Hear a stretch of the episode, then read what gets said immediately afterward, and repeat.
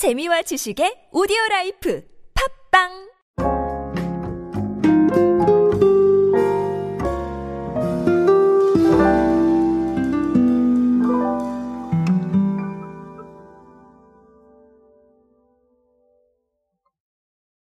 아이셔에이슬 드셔보셨습니까? 어, 하이트 진로가 아, 오리온 아이셔와 함께 콜라보로 출시했던 제품인데요. 자, 이 제품이 사실 과일 리큐르 시장을 거의 강타하다시피 했습니다. 아, 그래서 이번에 또다시 한정판으로 출시가 되는데요. 오늘은 이 이야기 간략하게 들려드리도록 하겠습니다.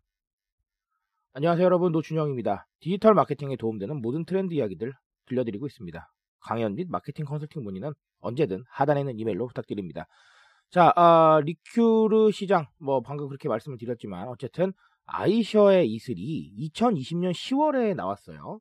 요건 제가 나올 때 소개를 한번 드린 적이 있습니다. 그런데, 출시 한 달 만에 초도 물량이 완판이 됐고요. 화제가 됐습니다. 아, 이후 입소문을 타서요. 소비자들이 끊임없이 요청을 해서 지난해 4월에 다시 앙콜 출시가 됐고요. 자, 이때는 수량을 늘렸어요. 왜냐하면 처음 냈을 때 반응이 좋았으니까. 그랬는데 3개월 만에 완판이 됐고요. 그리고 소비자들이 또 추가 출시 요청이 있었어요. 그래서 3차 출시가 됐습니다. 아, 한정 수량으로 똑같습니다. 아, 주지라고 용량은 완전히 똑같이, 그러니까 1차, 2차, 3차, 뭐 이렇게 뭐 1차 완판, 2차 완판 이렇게 보시면 되겠어요.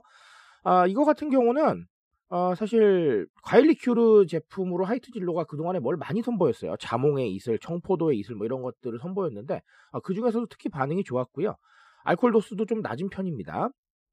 이게 잘 되고 있으니까 메로나의 이슬도 나오고 그랬었죠. 어쨌든 뭐 상당히 흥미로운 일이다. 그러니까 한 가지 제품을 출시를 해서 성공을 해가지고 또 3차까지 이렇게 물론 한정판으로 해서 어, 막 그냥 찍어내는 상태는 아니었지만 그래도 이렇게 계속해서 완판이 되고 반응이 있다는 건 상당히 큰 의미가 있겠죠. 여러 가지 얘기를 사실 드릴 수 있을 것 같은데 일단은 뭐 기본적으로는 어, 어쩔 수 없이 펀슈머에 대한 이야기 드려야 될 것 같아요. 펀슈머 뭐죠, 여러분? 재미에서 소비의 의미를 찾는 사람들이죠. 결론적으로 이 재미라는 거는 제가 굉장히 다양한 요소가 있다고 말씀을 드렸습니다. 기존에 이빵 터지는 웃김 이런 것도 되겠지만 말하자면 신기하기도 하고 아니면 기존에 못 봤던 거 생경한 거 아니면 내가 정말 눈을 확 뜨이게 만드는 정보 이런 것들도 다 재미에 들어갈 수가 있습니다. 자 아이셔의 이슬에 관련된 경우는 사실 뭐 생경함이나 혹은 아니면 기존에 못 봤던 신기함 이런 것들에 들어가겠죠. 아, 역시 이런 것들에 반응을 하는 이유는 뭐 요즘 경험에 대한 것들이 많이 강조가 되기 때문입니다. 우리가 기존에 못 봤던 경험들에 굉장히 세게 반응을 하고 있고 그리고 또이 아, 경험이라는 것 자체가 사실은 우리가 뭐 어디 가서 무언가를 하고 이런 것도 중요하겠지만 아, 기존에 못 봤던 것들을 새롭게 느끼고 그리고 어, 기존에 경험해보지 못했던 것들 자체를 그냥 새롭게 느끼기 때문에 어, 이런 콜라보나 아니면 이런 출시가 좀 나와야 되는 부분이 있어요. 아, 결론적으로는 그래서 우리가 레트로도 활용을 하는 거죠. 왜냐하면 어, MZ세대 분들한테 이 레트로란 코드는 기존에 못 봤던 거거든요. 그러니까 신기하고 좋은 겁니다. 자, 그런 식으로 굉장히 새로운 것들, 그리고 어, 사실 뭐, 이, 새로운 경험을 주는 방법들은 여러 가지가 있을 수가 있습니다. 그러니까, 아, 단순히 뭐 콜라보에서 출시하자, 이렇게 생각을 하실 수도 있겠지만, 사실 콜라보에서 어떻게 맨날 출시를 해요? 그렇죠? 그거 쉽지 않은 일입니다. 그러니까, 제가 방금 말씀드렸던 뭐 레트로라든지, 다양한 부분에서 해답을 찾아보셨으면 좋겠습니다. 또 다른 하나는 제가 얼마 전에 RTD 얘기를 드린 적이 있습니다. RTD 시장이 쭉쭉 성장하고 있다라고 말씀을 드렸었는데 어, 그런 것들 보면 사실은 뭐 위스키나 이런 것들 스트레이트로 드시는 분들도 계시지만 뭐 대부분의 경우는 사실은 뭐 주스라던가 아니면 뭐 각자 기호에 맞게 무언가를 섞어서 드시죠. 자 그런 부분이기 때문에 사실은 어, 기존보다는 조금 도수가 낮고 그리고 기존보다는 조금 좀 편하게 즐길 수 있는 이런 것들이 각광받는 시장 사실 이게 RTD의 정의였습니다. 아, 결론적으로 이것도 기존보다는 도수가 좀 낮거든요. 그래서 홈술이나 혼술 트렌드를 한번 생각해 보실 필요가 있겠습니다.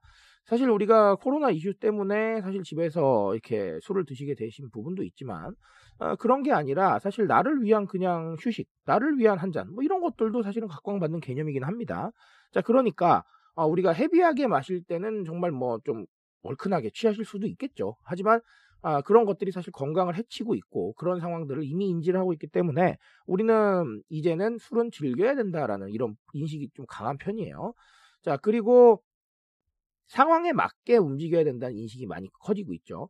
내가 뭐 좀 이렇게 같이 마셔야 될 부분에는 그래, 뭐 같이 마실 수도 있겠지만 그런 상황이 아니라면 굳이, 네, 과음할 필요가 없는 거예요.